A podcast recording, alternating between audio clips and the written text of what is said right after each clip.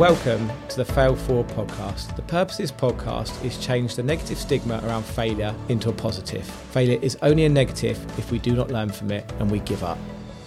Welcome back to the Fail Forward podcast. Today I've got Alexis Kingsbury, sorry, with me today. Alexis, I actually met a year ago now at Expert Empires for the first time, and we talked about this podcast episode. So this is this has been a year in the making, but actually we're a year in the making of this whole podcast of Fail Forward. So it's a great time to have Alexis on. Um, and one of the things that um, Alexis is, he is the king of systems. He's a serial entrepreneur. He's um, a speaker as well. Um, and one of the reasons why systems is so important is because, as you guys know, I talk about the four pillars of a business, um, which actually I've now changed to five pillars, but I'll go more into that um, on another podcast episode. But the fifth pillar now is mindset because you can do all of this strategy and tactics and everything stuff, but if you've not got the right right mindset, then the whole lot's not going to come together. So the five pillars, just to remind everybody, are mindset numbers, sales and marketing, systems, and culture. Now, I'm going to be really honest with everyone. Systems isn't my strong point. And that's why I'm really happy to have Alexis on to talk about systems and talk about his businesses. So, welcome, Alexis. How are you doing? Yeah, it's fantastic to be here. I'm glad that we managed to uh, to set it up, uh, and yeah, I'm raring to go. Excited to talk about systems and how people can use it in their business in a non-boring way. Because I appreciate for a lot of business owners, systems is not why they got into uh, building their businesses, right? Um, they want to deliver an impact. They want to create a, a life that they're excited by, uh, that they get time with the people that they want to spend time with. Um, but I'm, yeah, I'm excited to share uh, some, yeah, very practical approaches to systems that help achieve that really quickly. You're exactly right because most people, most business owners are like, you know, we're we're we're on the hit all the time to get the next rush of the next sale or the next customer or the next whatever, and you know, most business owners just want that constant excitement. And actually, some people look at systems and go, well, that's boring. But what I've learned is that systems is actually what buys me the time to do the exciting stuff. So systems like the glue that glues everything together, isn't it? So we can buy that time to have the excitement. Spot on. I'd say that um, in fact, like diving in, uh, one of the things that I think is really interesting for, for essentially business owners, entrepreneurs, is that to some extent, you've only really got two like jobs or, or like states that you need to switch between. One is working out what works. So, for example, like working out what's the product offering that we need or service offering that we need to provide. How should we describe that to clients? How do we even reach our ideal clients? How do we then have a sales conversation, ask them the right questions that means that they decide that they're going to sign up and at what price? All of those things at some point you've had to work out in your business or are in the process of working out. The problem is that if you stay in always just working out new stuff and doing everything yourself, you run out of time to do more of it. And so you kind of need to switch to the, the second step or the net or the other state, which is then systemize it so that it happens regardless. Like, for example, if you've worked out the right way to sell, you need that to happen on the regular with your, t- you know, whether it's building a team to do it, whether it's putting in the automations or even just making it more efficient for when you do it so that you're not need to do loads of follow up and so on, so that that happens consistently, even when you're taking your mind elsewhere and now working on marketing or now working on an issue and delivery or sorting out cash flow or whatever it is you need those things to happen. And I think that's the key is being as being able as a business leader to switch from working out what works to systemizing it so that it continues to work even when you're moving on to other stuff. Yeah, and then you can concentrate on the exciting stuff. The sale, the sale, the sale, whatever it, whatever it is, it's the, it is the glue. I always use McDonald's. McDonald's is so systemized, isn't it? It's the reason why we, you know, people go back because they've got the consistency. They know they're going to get the same amount of ketchup and two gherkins and the salt on the chips, and everyone customers buy for the certainty. But then it's it's also a scalable model once you've got those systems in place, isn't it? Yeah, exactly right. And in fact, um, there's a fantastic uh, author, uh, Marianne Page, who um, has literally written books on the model that McDonald's use in businesses and how others uh, can can do that based on her, um, I think, like 20 years working in various parts of McDonald's. Uh, in fact, there's um, uh, the reason I, I, I, know in depth around this is because I've got an episode of my podcast, De-Stress Your Business, that we uh, that I interview her about that, and, and we kind of go deep into into doing these things. But I think as you say like that approach to building a business, that uh, um, systemization of all the various parts. You know, the way that I remember Marianne describing it is like, what's the one right way to do something? And it's it's the key is in in McDonald's there is one right way to do every part of that, and not just the stuff that we think about when we think about McDonald's, the flipping of the burgers, the you know the frying of the fries, and so on, but even the manager training. like that's often something that most businesses if you said oh what does your manager training program look like? Most business owners would look at you blankly. It's like well manager training is you do a good job and then you become a manager. Um, where whereas you know if you take mcdonald's as an example there are five levels of management training and you and you literally get stars on your badge for it, right? Like it is clear on exactly what that's going to look like, and imagine what that does for your business when you're clear on the journey that you're taking your team members through, the guidance that you're giving them, even right down to the training that you're giving managers. When you have worked out what works, like done that first step, when you've worked out what works, and then systemized it so that it happens always that way, that one right uh, right way.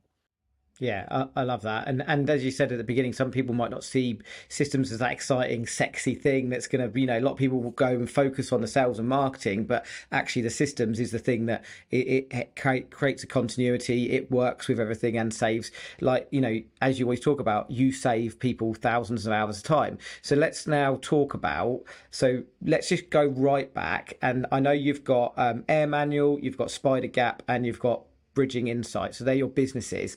But how did you get to that point? Where did your business journey start and, and, and how did you get into this world? Yeah, sure. So I've always been an entrepreneurial kid. So when I was like in my early teens, I was washing cars and selling newsletters and building uh, a PlayStation fan site and all these sorts of things. Like I loved building things and seeing if I could turn it into making money, essentially. Um, and I really, really enjoyed that but I could never work out how to grow the business past just me.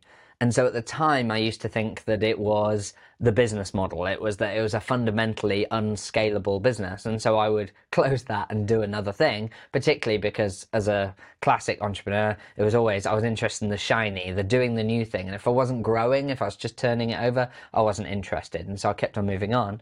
And so um, in that vein of trying to learn how do I build a business that can grow and can do amazing things without me and that I can move on to the next shiny. Um, uh, one of the things that I did, I, I, studied management science at university to learn how does big business work. I became management consultant uh, based in London, working with companies like AstraZeneca and Honda and BP, helping them to improve how they worked in their businesses, helping them improve their efficiency and so on.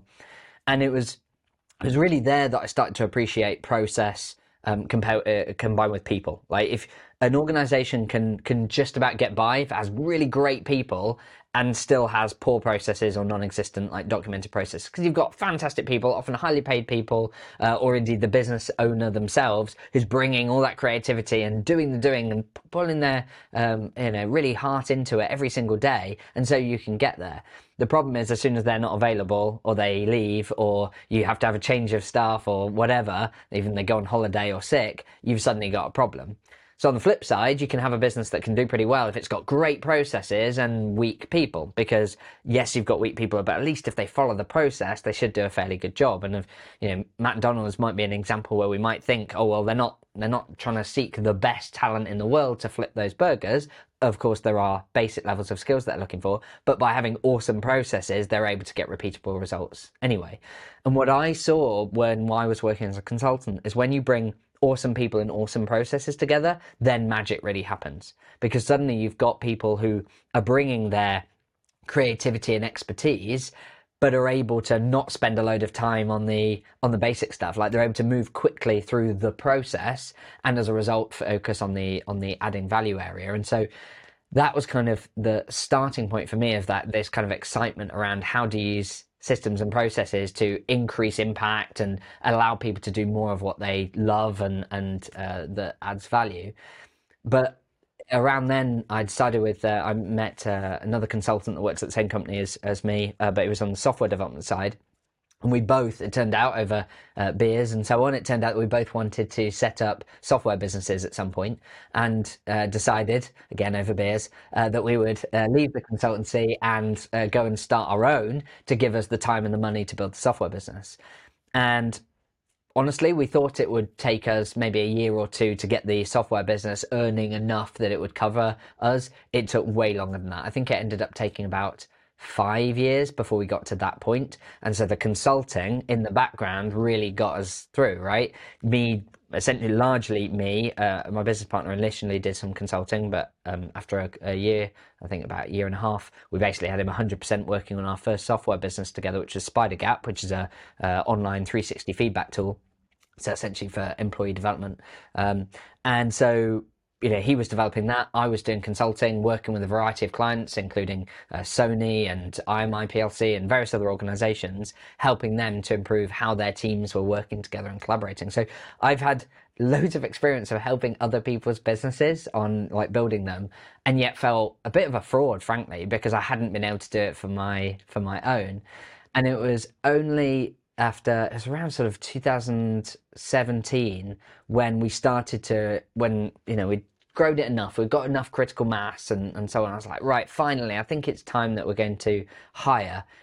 And it was then that we started to make firstly make mistakes around hiring like bringing people in but not giving them the processes and the guidance um, uh, that uh, we started to make those mistakes and learned how do you build a business that combines great people and great processes. And suddenly, when that when those things came together, suddenly our growth rocketed, and we grew uh, grew that then to a seven figure business. We got to a point where Paddy and I are now no longer operationally required in um, uh, in SpiderGap.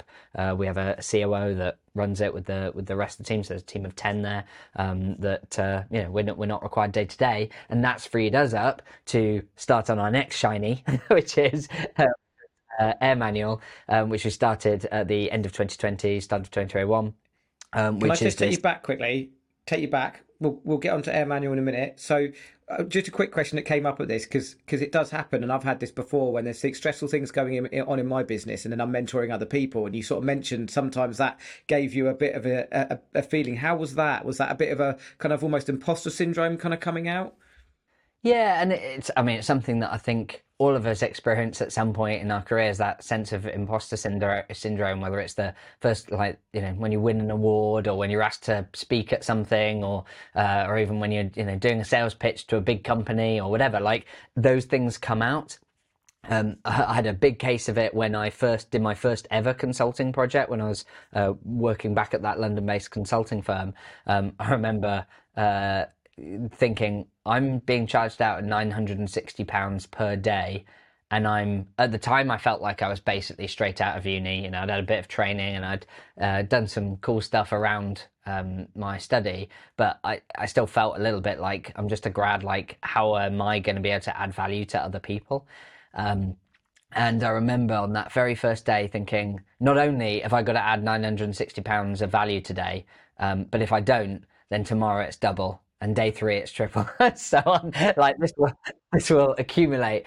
And so um, I remember one of the first jobs I was asked to do was um, we're documenting these these processes. Um, it's relating to finance processes. Documenting these finance processes, we need you to sit and watch what this person does. We'll call her Janet. You need to sit with Janet watch what she does and document it and turn it into essentially a, a flow chart of steps so that we can you know then uh, either improve it or at least document it so that it's all done in a consistent way um, in fact yeah was, in this case it was just getting it consistent and what was amazing was, um, so I sat down with her and started like asking some, you know, she'd do it on the computer and I was following along, occasionally asking questions just to clarify my understanding. And I remember at one point she had the spreadsheet open and she was entering in these formulae um, in each of the rows.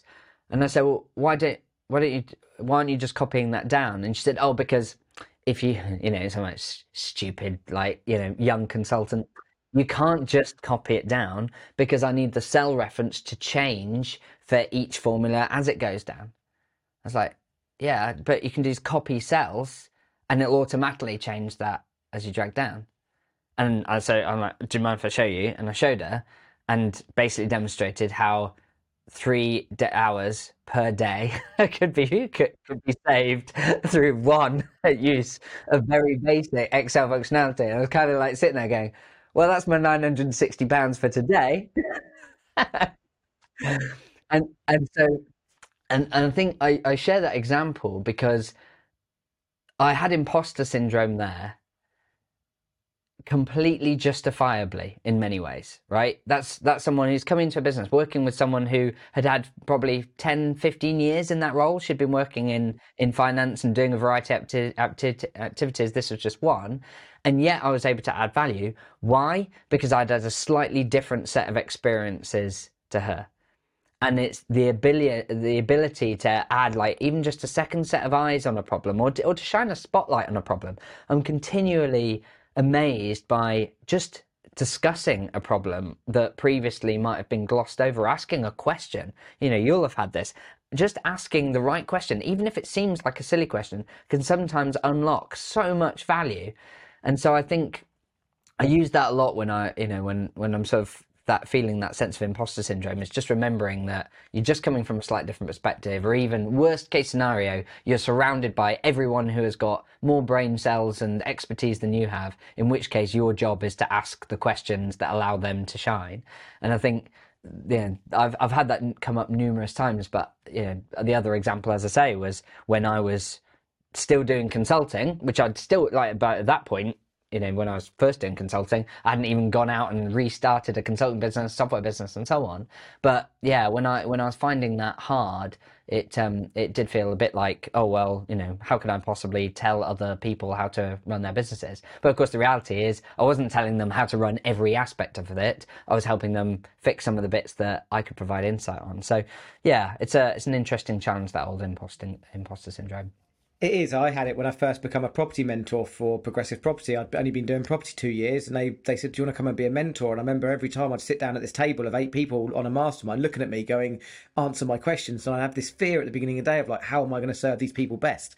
But then by the end of the day, like we're almost all high fiving each other, and it's just sometimes it's giving people a different perspective. And I get it all the time when I'm mentoring people on on my tree surgery mastermind, where I'm just asking, as you say, really good questions. And sometimes it is just a different perspective. And I get it in my business. And it's why I have mentors. It's why we have mentors and we're part of masterminds because sometimes the thing that's right in front of your face, you can't quite see. And someone just comes in and goes, Have you tried that? And you're like, yeah, I know this. Why am I not doing that? You know, and it just sometimes needs needs that different angle just to highlight that. You know, that that, that oh, you can just drag and drop that, and it's like those sometimes the easiest things, but the the bringing of value and the different experiences, as you say, is is is bang on. So so talking about um, Spider Gap, explain what does that do? Yeah, so that's a tool for that essentially supports employee development. So uh, within an organization, let's say that you want to you want to support your team in uh, planning and prioritizing their own personal development. You know, do they need to work on their communication skills? Do they need to work on their time management? Do they need to work on delegation? Variety of areas that they might be able to work on, but how do you prioritize?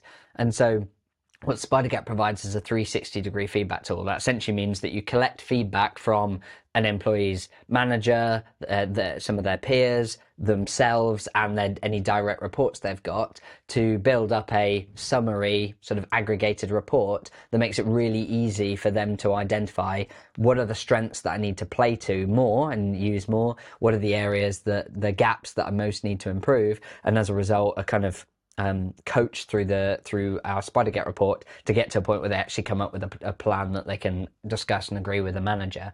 And it means that the manager can have much more efficient, um, productive development conversation with their with their teams um, without having to have eyes and ears everywhere all the time, um, which is particularly important as teams become more, you know, uh, spread all over the place, remote, hybrid, whatever. Like being able to gather that feedback from a variety of people is really, really powerful to then kind of support that coaching. So, so that's what we created in in SpiderGap and now that's used uh, all around the world by over 550 organizations, including well known brands like 3M, Pepsi, Swarovski, uh, Ocado, all sorts of uh, different great companies, uh, and smaller ones too. Um, but uh, uh, yeah, it's sort of grown. Uh, grow slowly, really early on, while we were still pivoting and working out what works, and then once we've got that systemized, it's been it's been growing really, really, really well.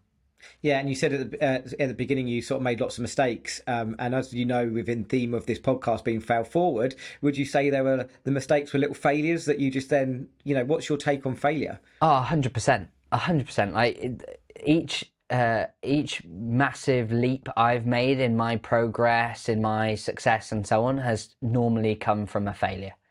So um, you know, I made uh, one significant failure I made when we were hiring, like that, which was um, a real key point that I mentioned earlier, where it was like we moved from a phase of really tough grind at SpiderGap to suddenly growing. Um, just before that happened, we one of the things that we did was hire a salesperson. So we got to a point where I was like, okay, I think we're getting enough sales and enough leads. I think we can support a salesperson, and I'm completely stacked that I can't grow it any further if um, if we don't. So we said, great, well, let's do this properly. You know, we read the books, we knew that, you know, sometimes it's a who problem. You need the right person in your organization at the right time to really take you forward. So we said, well, we're not going to skim, you know, we'll, we'll go for a, a really good, um, experienced salesperson. So we hired someone, you know, cast the net wide, did a proper recruitment process and so on.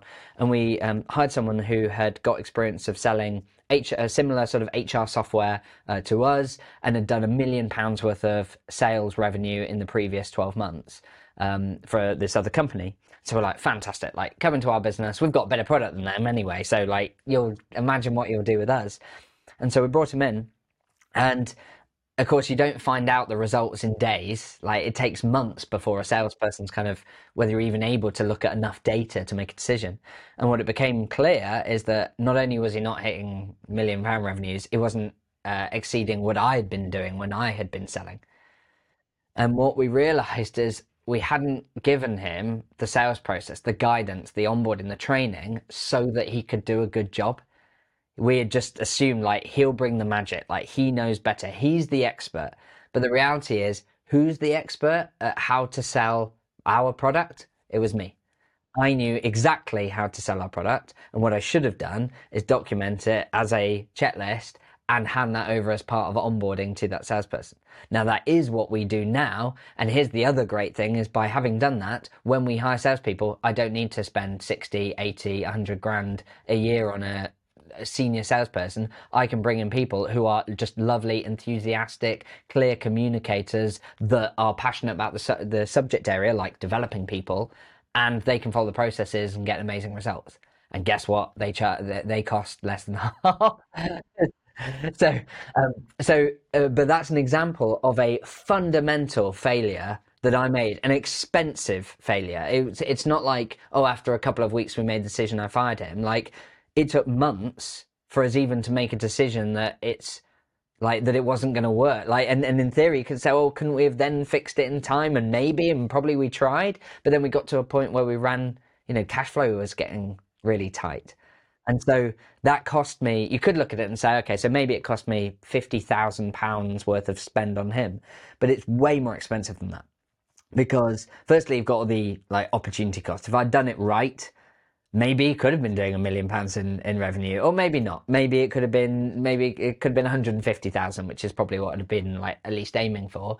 In which case, that's a hundred like uh, over the course of that year, that would be a hundred thousand pounds in revenue on top of his like of the cost of him that uh, we'd have then had. So so easily that didn't cost me fifty thousand. It maybe cost me a hundred thousand. And then he said, well, actually, what happened as a result of that failure was we weren't able to then go again and hire again for another 10, 11 months. So as a result, think about what that cost me. So arguably, that failure probably cost me nearly two hundred thousand pounds. It did, but but what what the thing is is you've which I love, is you went, okay, what did we do? Because quite often in business, people go, and I've done it, I've employed someone, they're not done what saying, oh, they're crap. And you look and you blame, blame, blame, blame, blame. That's not the right person. Um, you know, if you, it's like uh, Nick James said this the other day, actually. He said, um, one of the worst things you can do when you go to um, the races for the first time is win because then you go, oh, I'm really good at this. I'm gonna I'm gonna do it again. And like if that guy'd come in, even though you know he could have been great for the first six months, and he could have got lucky, and it could have just made a few good calls and been in the right place, and then you got, oh, this guy's great, and then you would have never have got to the point where you would have systemized and learnt that. So even though you've got that failure cost, actually you failed forward because you've looked at it and gone, okay, yeah. So rather than just me going blame, blame, blame, blame, blame. This was the wrong guy. He was maybe lied on his CV or all these other blame things that our brain does. You've gone, okay, why? And it's one thing I've learned is we've employed lots of people over the years, and I've gone, why are they not performing? Oh, like we had a sales guy, exactly the same situation come in last year. It was as I was exiting my business and I needed to replace me. So I got a manager and a, and a sales guy. I had a weekly call with him and that was it. I, I gave him a list of things, go go, go and make some sales. Now I realise we need a process, we need a system, we need everything in place. And we're now building that system. And I've not employed since we let him go last September. And I'm still sort of like getting by now, but exactly the same position. You know, otherwise you just keep, you just keep it employing people going, oh, he's not working, he's not working, he's not working. Yeah, and uh, we we say attack the process, not the person, right? Like there are so many cases where business leaders go, "Oh, yeah, it's it's you know it's Tim. Tim's not up to scratch, and uh, he's he's not uh, achieving the targets." The problem is, as soon as you go, Tim, like this isn't acceptable, mate. Da da da da. It's like you're taking away all of your power and putting it straight with them, and giving that with a big dose of um, frankly shit that, that, that that they don't want to have to eat, and as a result, they're not going to um, they're not going to help you uh, solve the problem as easily. Whereas if you take it and say, well, actually, this is uh, let me assume that this is a process problem, not a people problem. Let me assume that it's not Tim wanting to do a bad job. He wants to do a good job. Like in general, people want to do a good job. The issue is more likely either we haven't provided Tim with the onboarding, the processes, and so on to be successful, or that the guidance that we've provided is insufficient or not good enough, like we've got a sales process that doesn't actually convert that well, so I need to make sure that that's not the answer. Or let's say that all of that was great and Tim's the only salesperson that's struggling, with whatever. Last case, uh, you know, worst case scenario or last last op- um, option is maybe our recruitment process is the problem. The fact that we've hired Tim and he's not the right fit or hasn't got the right values fit, or hasn't got the skills or whatever, like maybe that's the problem. And by looking at it that way, you keep all you're empowered to solve the problem. You can look at where in your business is causing that problem. And here's the brilliant thing. Firstly, it means that you create you become a better manager automatically because you're not jumping down people's throats every time anyone makes a mistake because you're always looking at the process first not the person but secondly it means that you're consistently making changes and making setting up systems and building things in your business that means that you don't repeat those mistakes Whereas if you make it a person problem where it's like, oh, they forgot to do something or they just, you just need to tell them more forcefully, what's to stop them forgetting next time? Or you bring someone else in and they make the same mistakes. And so that's what I love about yeah, attacking the the process, not the person, gives you a much more effective way, and means that, as you say, you don't just uh, hire person after person, assuming that it's them.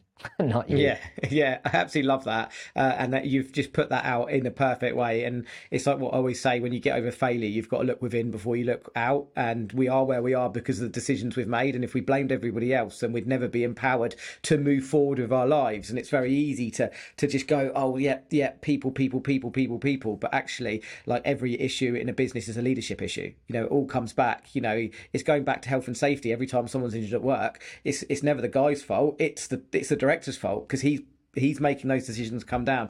And if you look at it like that with health and safety, but then every other thing that happens in a business, it is down to the person or the people, the leadership team of where we are, where we are. So yeah, you've definitely failed forward. Yes, you had the cost and all that stuff, but you actually probably in time wise nipped that in a bud in the bud quite quickly rather than you could have been three years down employing in the cash flow and you know potential business loss because you've not worked that out and you were just blaming the sales guy oh another shit sales guy oh another crap sales guy oh we need to employ again so so yeah i think you've done really well to um to fail forward in true fail forward fashion. well, indeed, and, and as I say, like you know, we say you know, probably cost me 200,000, 250,000. Um, good news, I'm confident I've got that return on investment back. Like it's yeah, because exactly as you say, it's the failing forward is is me learning from that and applying it in my my businesses, and then also using that those lessons learned to mean that we've been able to help other businesses to to do a better job of it too. So yeah, uh, hundred uh, percent. Like using using those most painful lesson learned has been really powerful. I think for two reasons as well. One is um, I think it's in the like in the book, the obstacle is the way. It's like often that bottleneck, that biggest failure that you have in your business it's not just that it's not just that big symptomatic failure that exists like that's a symptom right? So if you've got let's say that you have a health and safety uh, uh, problem someone accidentally like cuts their leg or whatever like the that problem is not just oh that's the problem in its own right it's like that's a symptom of a wider set of issues. Like the the issue with my uh, sales guy like the fact that he couldn't deliver if let's say he had like exactly you say like uh, with nick james like if you go to the races and you win let's say that by magic he had basically been successful but every other hire i'd done i'd done in exactly the same way and failed i would have like I, I, a best case scenario, I'd have just ended up with a load of inefficiency in the business, which I might not spot. Worst case scenario, I'd forever hold him up as being an example of how I absolutely can make this business successful in the way that I'm doing it. And it's all these other salespeople that just aren't good enough. Rather than realizing that actually, no, I do need to provide the guidance. And therefore, since then, I've had many salespeople in my organizations and been able to consistently get the results. But I couldn't have done it if I hadn't had that failure. And I think that's really important. Like, I mean, you know, obviously you preach it as part of this podcast is looking for where are those failures to not just fix them and learn from them, but actually almost use them as the the, the dashboard, the warning lights to tell you there's probably something deeper there, systematic, systemically in your business that is causing those sorts of problems. And if you can fix that, not only will it stop those problems recurring, it'll probably remove a massive bottleneck to your business growth and help things be less stressful and help you achieve greater heights and so on, which is pretty amazing. Yeah, absolutely love that. We we in my tree surgery business we do a quarterly staff survey, which is completely anonymous, and we ask the same five questions every time. One to five agree, strongly agree, like how do you have all the right tools for your job and stuff. And then there's a comments box at the end of it, and every every quarter I have to sit down because there's lots of stuff that's said, and I'm, i have to remember I'm asking these questions. And the last one there was a lot of a lot of stuff coming out, you know, no the staff's mouths, and at, the, at first instant you want to go, oh, but you want to blame, blame, blame, but then and then you look at it and actually, there was a lot of surface stuff. When you actually look at it and you go, okay, there's a lot of surface stuff, but what's really going on? What's behind here? And what's creating this? And you start peeling away the, the layers and realizing, okay, well, you know, there's a few actually other things going on and you can work you can work with it. And I think, like you say, it's really important to be peeling away the different bits and working out what's going on behind there. So, yeah, I mean, I didn't realize we were going to go to these places so so quickly. This podcast of of, of the fail forward, but it's really great insights and um, really shows. And then off the back of this so you've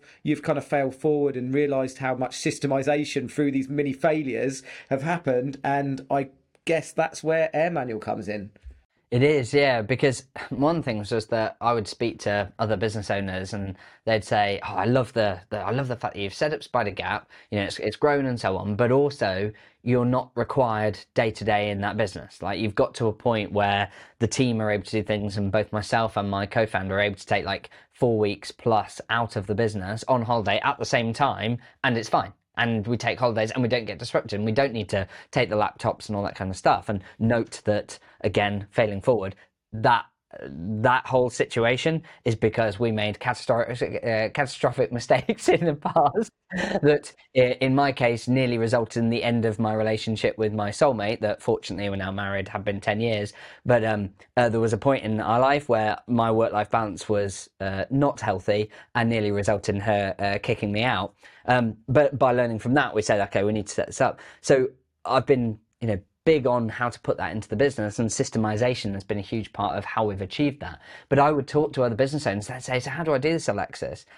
And I go, oh, the problem is I can give you the like the structure, but the patchwork of sticky tape and string that you'd have to use to try and create it meant that it wasn't going to work for most people's organizations. And so even though we have been using tools like, you know, Google Docs and your Loom videos and your Process Street and Asana and all these sorts of tools, we'd found that they became a mess. People didn't keep them up to date. People didn't find it easy to find the process or follow it and then miss steps and make mistakes. And so there were various things that we had kind of done around that to make that work. But when I was you know, telling my friends like, "Oh, this is you know, yeah, you you can do it like this." I knew, I could see like oh, it's not going to work for them unless because they're not going to do X and Y, and so so um, you basically bodged it together with using different systems and it worked as you say it worked for you guys because you'd you'd done it but that wasn't a transferable thing to somebody else. Exactly and train you know with, with the workarounds included how we'd trained the team and also the nature of the team we'd got you know we're a software business. As a result we have fairly techie people that could cope with the fact that you have to go oh but you have to go here and then do this. And like those things when I then like I've got a friend who runs a training business and when he's trying to set that up for his wife who kind of does the admin and this other salesperson who's uh, a bit more old school like it's not going to work for him. So that was always a sort of source of frustration for me because my background was sorting out processes for businesses. You know we'd systemized our own business and yet i couldn't help you know my friends not only get this in their business, oh, that's great, and improve the business performance. But fundamentally, what we're talking about, we're talking about not having to work weekends, being able to take proper holidays, spending time with the people that you love, not being constantly stressed out by firefighting in the business, being able to actually grow the business and be able to hire and train people without worrying about how that's going to derail you from other things, like losing tens of thousands, even hundreds of thousands of pounds to mistakes those are not little problems that I could just like wave off as like, oh well, I can't help my friends with these like friends and family members with these things. And so um yeah, for quite a while myself and Paddy were kind of looking at that problem and saying, well, what would it look like if we could solve it? And honestly, I think initially we hadn't entertained the idea of, oh, let's go create another software business um, because you know things were going well at SpiderGap. But um, yeah, when when I had a conversation with Paddy and he showed me some uh, designs that he'd put together and said, oh, "I was thinking this," I was like, "Oh, I am all in. This, I totally want to solve this problem."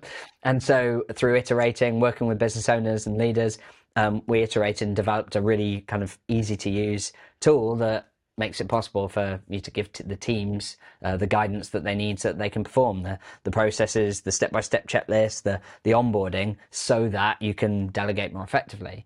Um, but um, and so that's been awesome. Like I love what we've created there, and it means that I have now been able to help multiple uh, businesses, friends, family, and many others um, to to free up hundreds of hours, thousands of hours of their time and stop the repeated mistakes and get people onboarded in days rather than months and, and so on. Um, what's inter- what was interesting, talking about, you know, fell forward again, like when we got the product to a point where I was showing it to business owners and they're going, oh, this is exactly what I need, set me up an account. What was really interesting is that in many cases, they would be set up with the account and then two, four weeks later, I'd check in and I could see they'd done nothing. And it's not like, oh, the tool is difficult. Like the tool is easy to use and so on, but they hadn't even had the time to go and do something. And what I realized is that part of the problem is the friction of the tools and so on, but part of it is the approach and the, and having the confidence that a small amount of time invested will get a quick return. Because the problem is that the thing that all of our clients have got in common is they're busy, right? That, that they they're all short on time, and so it's you know it's it's funny slash frustrating whenever we have a call with someone that they say, "Oh, I'm really sorry, I'm going to have to reschedule. We're just really busy at the moment." And it's like, "Yep, that's that's why we're having the call with you to help you free up your time." Um, and and to kind of illustrate like why that's such a frustration. So I was working with this uh, this owner of a printing business, and um, and in fact, the call that uh, I had with him had been rescheduled a couple of times because because he'd been busy, right? And um, I talked to him, and he was he was struggling. Like he was working sixty hour weeks. Uh, he felt completely unable to work on the business rather than in it, uh, rather than you know, spending all of his time working in it. And worse, he couldn't even see where to start to free up the time. So I said, well, you know, where are you currently spending your time? And he said, well, you know, we identified a few tasks, and one of them is spending three hours per day. So that's 15 hours per week. Um, doing price quotes for customers. So a customer says, "Hey, I need a quote for doing this." In his case, print jobs, but for whoever it is, you know, chopping these trees, whatever it is, right? Every business has got some form of this. And he said, "I'm doing three hours a day responding to these requests for quotes."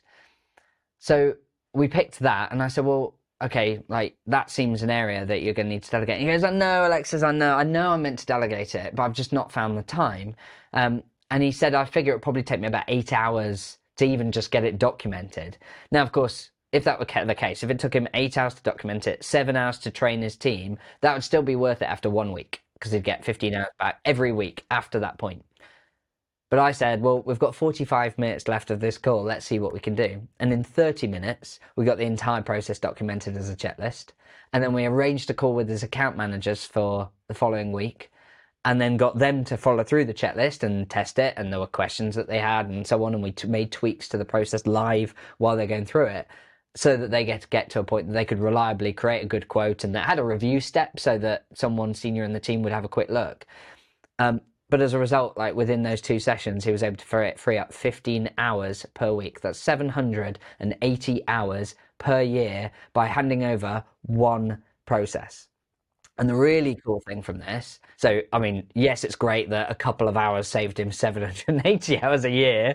Uh, and boy, do I bet he wishes that he had scheduled that call and actually had it the week before, like rather than, oh, I'm too busy. It's like, oh, yeah, that cost you about 60 hours by delaying it by four weeks.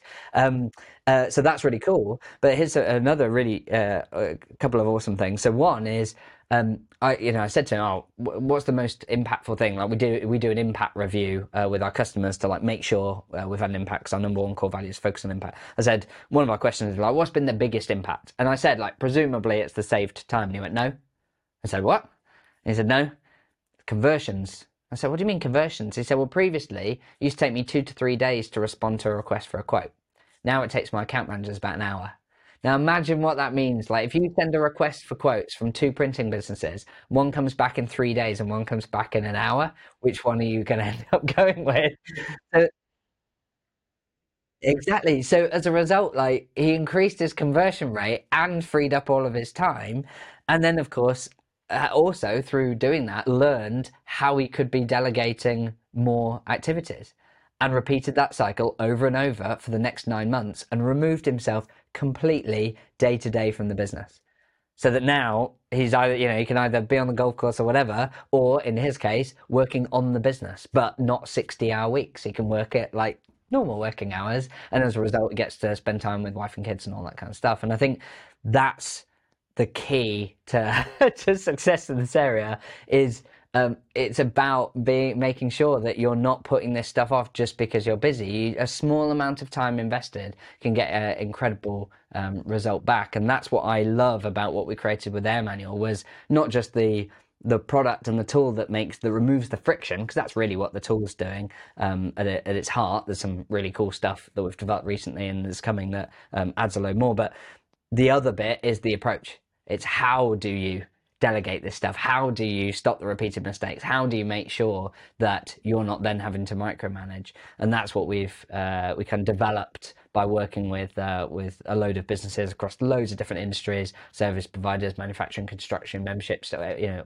the, the lot to to create a model that that really works. And you know, I now run regular webinars that essentially cover it. And you've seen me talk at events about the, uh, the kind of approach that, that, we would take. So um, yeah, it's uh, what I love most is the the fact that this stuff is life changing. You know, when you when you're changing someone's life from being their day to day, their week, from being stressed out, working all hours, impacting health, impact relationships, to actually like you remove all of that and instead they're spending time on the things that matter most. It's just magical.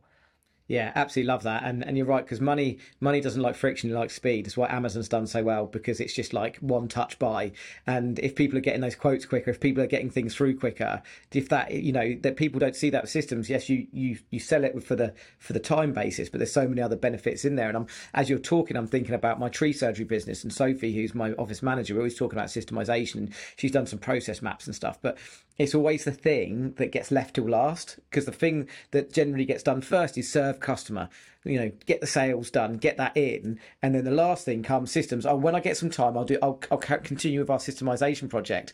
Not really thinking about it that that's the thing that's going to help it all come together so we've got more time and we're not having to go and employ more people in the office. We're not having to employ more people because we need more people more hours because we've not got the systems and process in place. So um, there's so many other costs you know if you get the systemization we might not have to go and employ another person. That's going to save money. That means more, more time you know. There's there's so many benefits from it. And um, currently, one of the challenges that we've got, and we talked about this when we met last, is that we write a process map and a check sheet and then it goes and sits in a folder. And it's quite rigid sometimes, isn't it, systemization? So what does Air Manual do to help, you know, make it a bit more fluid? Yeah, so the, you know, it's a bit like when I said we're all about removing the friction. And so it's a bit like the process maps, still about pro- like documenting process process maps at the end, and it's an afterthought, and it goes in a folder. That's often what people think of when they think about documenting their processes in a business, and that's what I used to do as a consultant. Right, I'd go into these businesses and I'd document these process maps, and then we'd laminate them and stick them on a wall. And the problem is that the walls behind the team member, so they're not following or using the process when they do the job. And also, if they make a mistake or ask a question or whatever, we'll answer it, but we don't update that laminated on the wall and so on. And it's not used as part of training because it's complex and like you know difficult to follow and so on. And so all of that just doesn't lend itself well to giving your team the guidance they need to succeed right? And yet that's what this is all about. And so the realization i guess at its core was how you can simplify all of that by using checklists rather than making it too complex using process maps. Because I used to create these process flows in PowerPoint and these box goes goes here and da da da da, and then I try and train the team, and it gets lost, or you know they're like they, they can't quite follow it, or they do follow it, but then if they want to make a change to the process, it's complex to do so, so it has to come back to me to make a change. And instead, what we did with uh, what we found worked for us, and then we kind of built as the foundation of Air Manual, is interactive checklists is the fact that for any action in your business, let's say sending an invoice, you can create a checklist with a series of steps of how do you send an invoice in your business? How do you get the right customer details and put it into the accounting system in the right way and the right account codes and whatever? And how is it sent to the customer? What's the template email? You can put that as a an interactive checklist that with with Air Manual, we've made it so that it's fast, as fast to go through it. In fact, faster to go through it and follow it on the checklist than if you did without it. And so that's really powerful because now you're able to make sure that anyone who is sending an invoice, running a sales call, uh, sending a quote, you know, whatever, whatever action in your business, they're able to follow a checklist and actually interact with it and tick it off as they go along and even capture data where appropriate. Uh, and we've also added automations as well to kind of link into other systems, which means that it's faster to follow with like using the process apart from else because it's prompting you all the way through um, to get stuff done but also you're doing it the right way every time because you're following those steps. And what's even better is when you identify an opportunity for improvement so, for example, let's say that as part of a sales call, we identify perhaps we've attended some sales training, perhaps from a um, uh, a friend and a mentor to both of us, like uh, Matthew Elwell, for example. We might say, "Oh yeah, I've, I've learned this great uh, tip on um, when you're basically looking to close the sale," rather than say, "Okay, you know." Are you sold? Are you happy to go ahead? Which is a stunted part of the sales process, makes it a bit hard. Instead, ask a question that doesn't have that NG in it, like, um, would you prefer debit or credit card? Or would you prefer to go monthly or annual? Or where should I send the invoice? Or whatever. It's like, oh, those are brilliant questions that make the sales call much more relaxed. Like, you put that in that part of the checklist. Like, you put that in the sales checklist that you've got, like how to run a discovery call, and you've got the, okay, once you've done this, once they've, committed, like, asked them uh, like confirm that this is the right fit for them and then ask them okay where should i send the invoice? And that's how you close it. And i've i did a, an episode of um, my podcast i know it's like episode 58 of de-stress your business where i talked about changes that we'd made in our sales process like this and how it had um, increased our conversion rate 4x and it reduced the amount of time to do a sale by half and the elapsed time by uh, by half as uh, uh, by 50% as well. And that's huge right? That's basically like a 16 times improvement on my revenue to time spent in sales by making those improvements in the detail of how it's done. But that wouldn't have worked if I just updated it in a process chart and put it off in a folder somewhere. It only worked because my team changed how their behavior and followed that that process and, and did those things differently.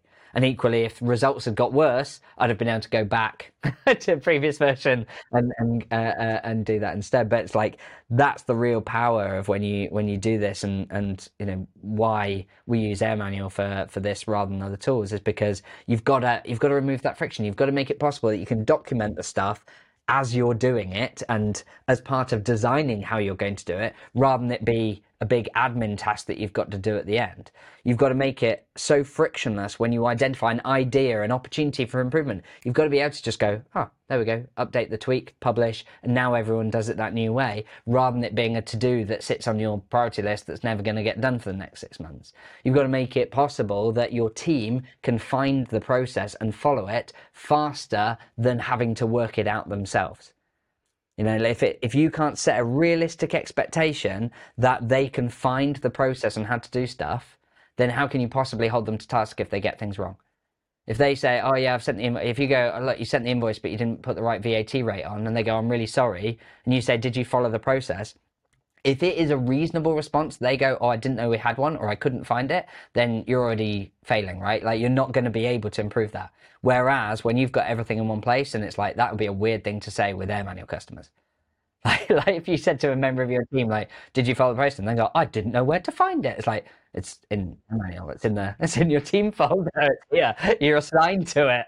Like type type in invoice. Oh, there it is. Like no, that like for our customers, that's not a thing, and so that makes a huge difference. So, you know, so that's I could go on, but those, those are some of the things that we had to overcome. Really, that we had to overcome when we when we created Air Manual to to help people solve this problem. Cool. I absolutely love that. And I love the sound of Air Manual. And I'm really looking forward to getting stuck into it. For me, my mind isn't um, very systemization. I'm more of, I'm a high I, if you know disc profiling. So I'm like a starter. I'm not a great finisher. So this excites me but it also scares the shit out of me because I'm like, how how do I like make that work? And it sounds really good. And I've got someone like Sophie in my office who's a complete finisher, and I have to surround myself with complete finishers because I'm a I'm a starter kind of guy and an ideas person. But I'm sure there's lots of people listening to this, and they're like, I don't even know where to start with systemization. Like, and I'm a small business or I've got a big business, and I'm this this whole thing daunts me.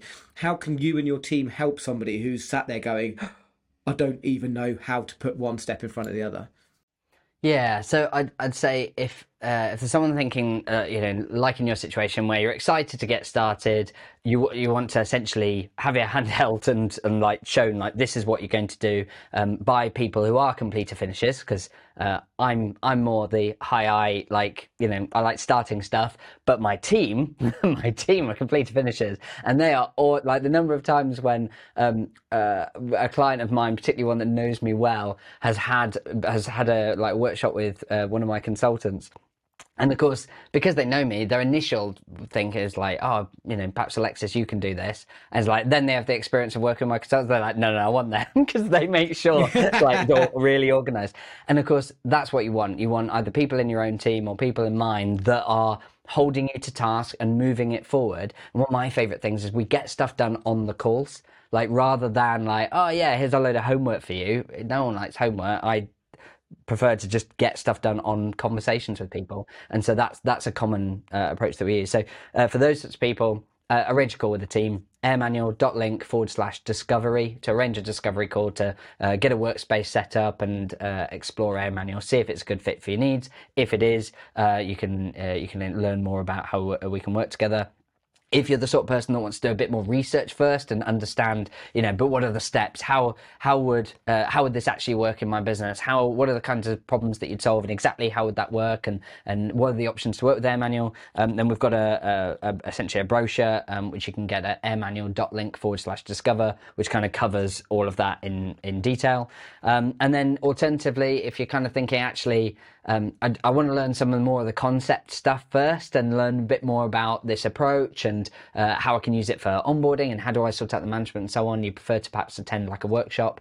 Uh, I run a, a, regular webinar at um, airmanual.co forward slash webinar where people can kind of join on that. Um, and then, of course, we've got the De-Stress Your Business podcast where uh, people can hear about us talk about all sorts of things, whether it's uh, improving cash flow is a topic that we're we're uh, doing a load of episodes on at the moment. In the past, we've done onboarding, we've done recruitment, done AI as well. We wrote um. I was going to ask about um, AI. yeah, yeah, and like we wrote um, a guide for business leaders on using AI and, and ChatGPT, which um, has had amazing feedback, by the way. Like there was um, someone that uh, was at the uh, event that we were at uh, together a few weeks ago, uh, who said to me that they read they read the guide, and then there was a task that they'd been putting off for a while because they knew it would take them like five hours, and so they used what they'd learned from following like the checklist in our guide. And as a result, it took them 30 minutes. And it's just like awesome. It's like, yeah, brilliant. You spent like 15 minutes reading a guide and as a result, saved four and a half hours. Like, yep, that's the kind of results I like. Uh, so uh, yeah, uh, that one is available at airmanual.link forward slash AI forward slash ebook. So there's various resources that people can use to kind of check out uh, what we're doing, learn more, uh, and uh, yeah, people can connect uh, connect to me on social media as well, Alexis Kingsbury, uh, to to hear more about what we're doing, and yeah, ask any questions that people have got. Yeah, and I'll put all the links in the show notes so people can come and click and, and have a check out and everything. Um, just we've got a few more minutes left. Before we wrap up, we mentioned AI there. and you know a lot of n- normal people will be going, "Oh, AI, Terminator's coming, it's, the world's going to end, Skynet, all Those that the kind of normal stuff." people, yeah. yeah, yeah. Um, and you know, like the people who are looking at this as opportunities and you know got their business brain on, like how powerful is it? Like how much is it going to revolutionise business, and what's it going to do for us? Yeah. So, um, yeah, I go deep on some of this in some of the episodes, but um, there's a particular episode I did uh, on de-stress your business around like how to get how to uh, remove the stress and get ahead of the disruption of AI. And I remember in that episode saying that every single industry, every business and every industry is going to be impacted by AI in some way in the coming months and years. Um, and I stand by that. I've been doing a lot of research on it, and I'm yet to find a business that's not going to be impacted or could benefit um, from it. There's there's so much we could cover on this, but the um, the areas that I think uh, that most business leaders need to get their heads around are that firstly, uh, your product or service, the the nature of its value uh, is likely to change in relation to AI in terms of what people can get in terms of guidance, support, resources, etc. That is going to change, and so you need to look into uh, and understand what could happen, um, both in terms of what could your competitors do, um, but also therefore where's the opportunities for you. I, you know, I've looked across all of my businesses and have had sessions with my executive teams to go, okay, how can how could we use AI to add more value to our customers, solve the biggest problems that they have right now using what we can do in AI? Um, there's a nice example actually that I can that I can use um, is that we found a particular um, uh, problem that customers have that I could get a software engineer to develop some code that would kind of help them, but we worked out it probably take about two, three weeks of, of a software developer working on that problem to solve this problem. And then we worked out with AI that it was probably something we could solve in an afternoon.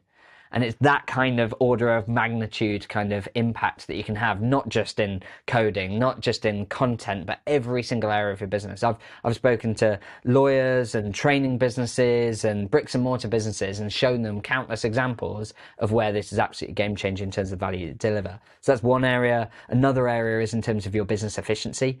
Like I've, you know, shared an example where someone uh, took a task that would normally take them five hours and did it in half an hour. Yesterday, I basically collaborated with ChatGPT for most of the day to write a quite a complex document and worked in collaboration back and forth to get something that would probably have normally taken me four days, and I got it uh, drafted in less than a day.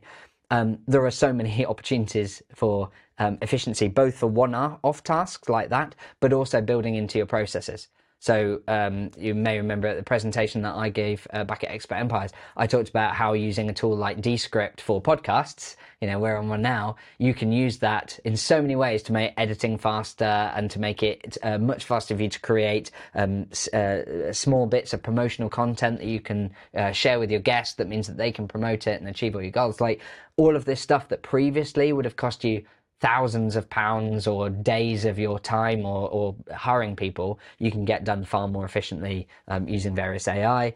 Uh, and then finally, I'm, gonna, I'm, I'm just just quickly on that. I'm just debating using well not debating it's been an idea since i began the podcast is to use my solo episodes as the sort of chapters of my book and getting it to getting it to just you know descript it and just turn that into the chapters. It might have to bring, I have to bulk it out, but I'm not a strong writer. So, you know, ChatGPT is amazing. I can talk to you for hours, but putting it into sentences and making it sound good is a completely different thing. So it'd be really interesting to see how that works. Yeah, whereas a model like ChatGPT-4, you know, a, a, language model is able to write pretty well, um, and as a result, you know, it has to be a collaborative back and back and forth exercise, and there's various ways that you can improve the kind of result that you get, particularly by using that style of thinking, like treating it as a as an employee you're working with, not not something you just chuck it in and get an outcome. Like it has to be collaborative.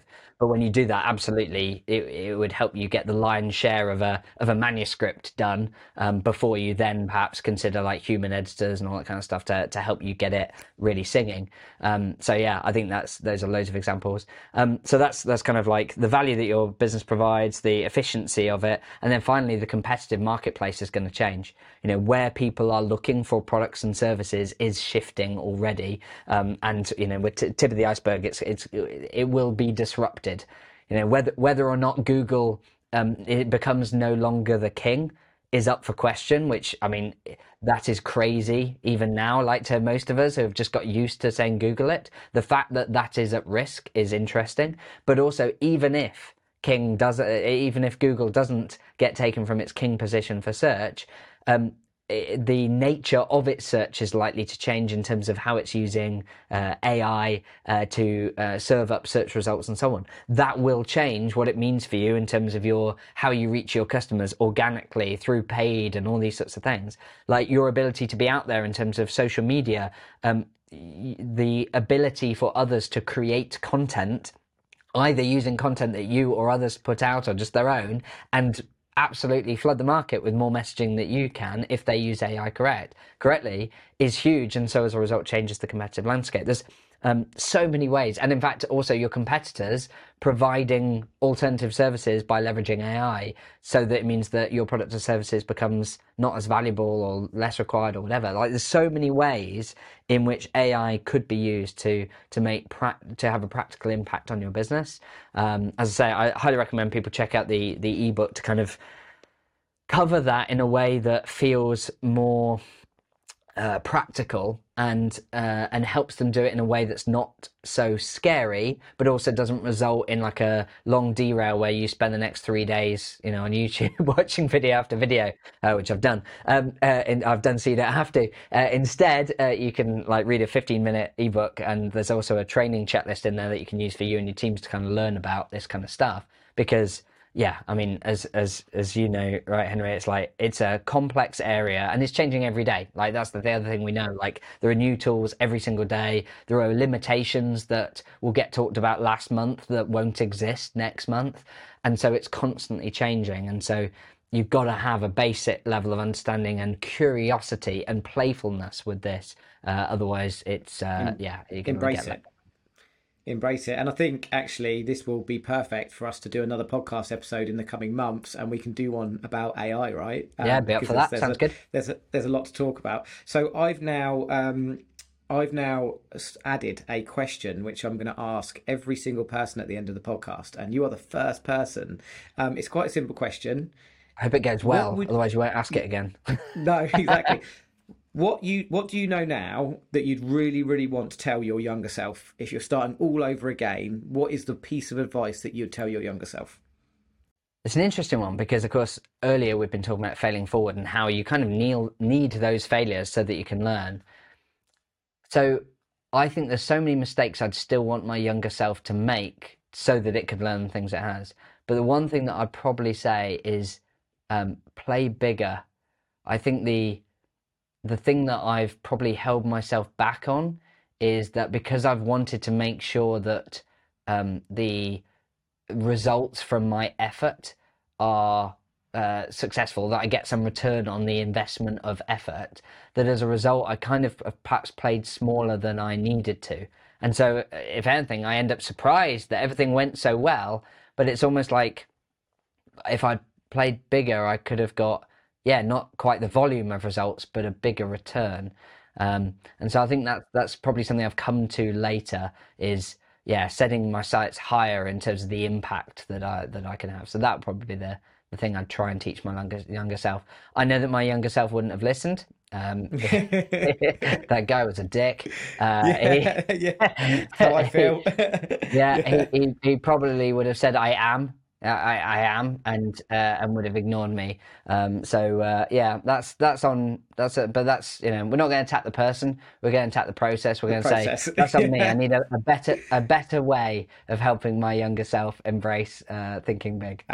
Absolutely love that, and I think you know you talk about um, the failure bit, and, and that you needed to go through those. One of my biggest things is that I would have failed faster because it took me ten years to fail originally, and if I'd have failed faster, I would have got to where I wanted to get to quicker. But I was so scared of it at the time, I didn't really appreciate it. So getting that those faster faster failures in place would have got me to where I wanted to get to quicker. But I love that thinking big because sometimes we do think a lot of people will think smaller, and if we thought bigger, you know, we might it might have got gone faster and achieved more, or failed faster to achieve more. Yeah, and of course, it, I suppose to some extent, it's the other side of the same coin, right? Is I'm saying uh, play bigger um, with an expectation of failing uh, bigger and more often. um, uh, with and, and and an expectation and an acceptance of that. Um, I think it's um, another uh, a, a, guy that I had on my podcast, D Ludlow. I remember him sharing that. Um, I think it was his dad that had said, if you want to increase your success rate, you need to double your failure rate. Like you need, you need exactly this as you say, like fail faster, accept that you're going to fail more, like do more, um, and put yourself out there. Um, and yeah, you'll fail more, but you'll also succeed more. And if you, the bigger you play, the bigger you'll succeed as well. Absolutely love that. What a way to uh, what a way to end. So thanks so much for today. It's been an amazing podcast. I've really enjoyed it. Um, I think the moral is is to uh, you know systemize your business quicker. Um, you know, get that done. You might think it's the um, thing that's you know last on the on the pile, but actually it's a thing that should be at the top because you're going to save more time. So if anybody wants to check Alexis out, we'll put his details in into the show notes. And uh, yeah, I think me and you definitely need to have a conversation about Air, Mal- Air, Air Manual, and I need to introduce you to Sophie. Fantastic. Yeah, we'll do that then. Sounds good. cool. Thanks for coming on, and uh, yeah, we'll look forward to seeing everyone in the next episode. Cheers. Thanks for having me.